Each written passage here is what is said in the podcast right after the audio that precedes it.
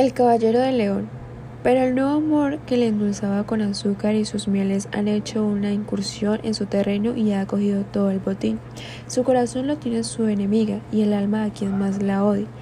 Cuando más la observa, más ama y más le gusta. Quisiera que dejara de llorar y de leer y que le permitiera hablarla. Amor ha puesto en el este. Deseo que la empezara a la ventana. Quizás otra se hubiera entristecido si prefiera la libertad a quedarse allí dentro.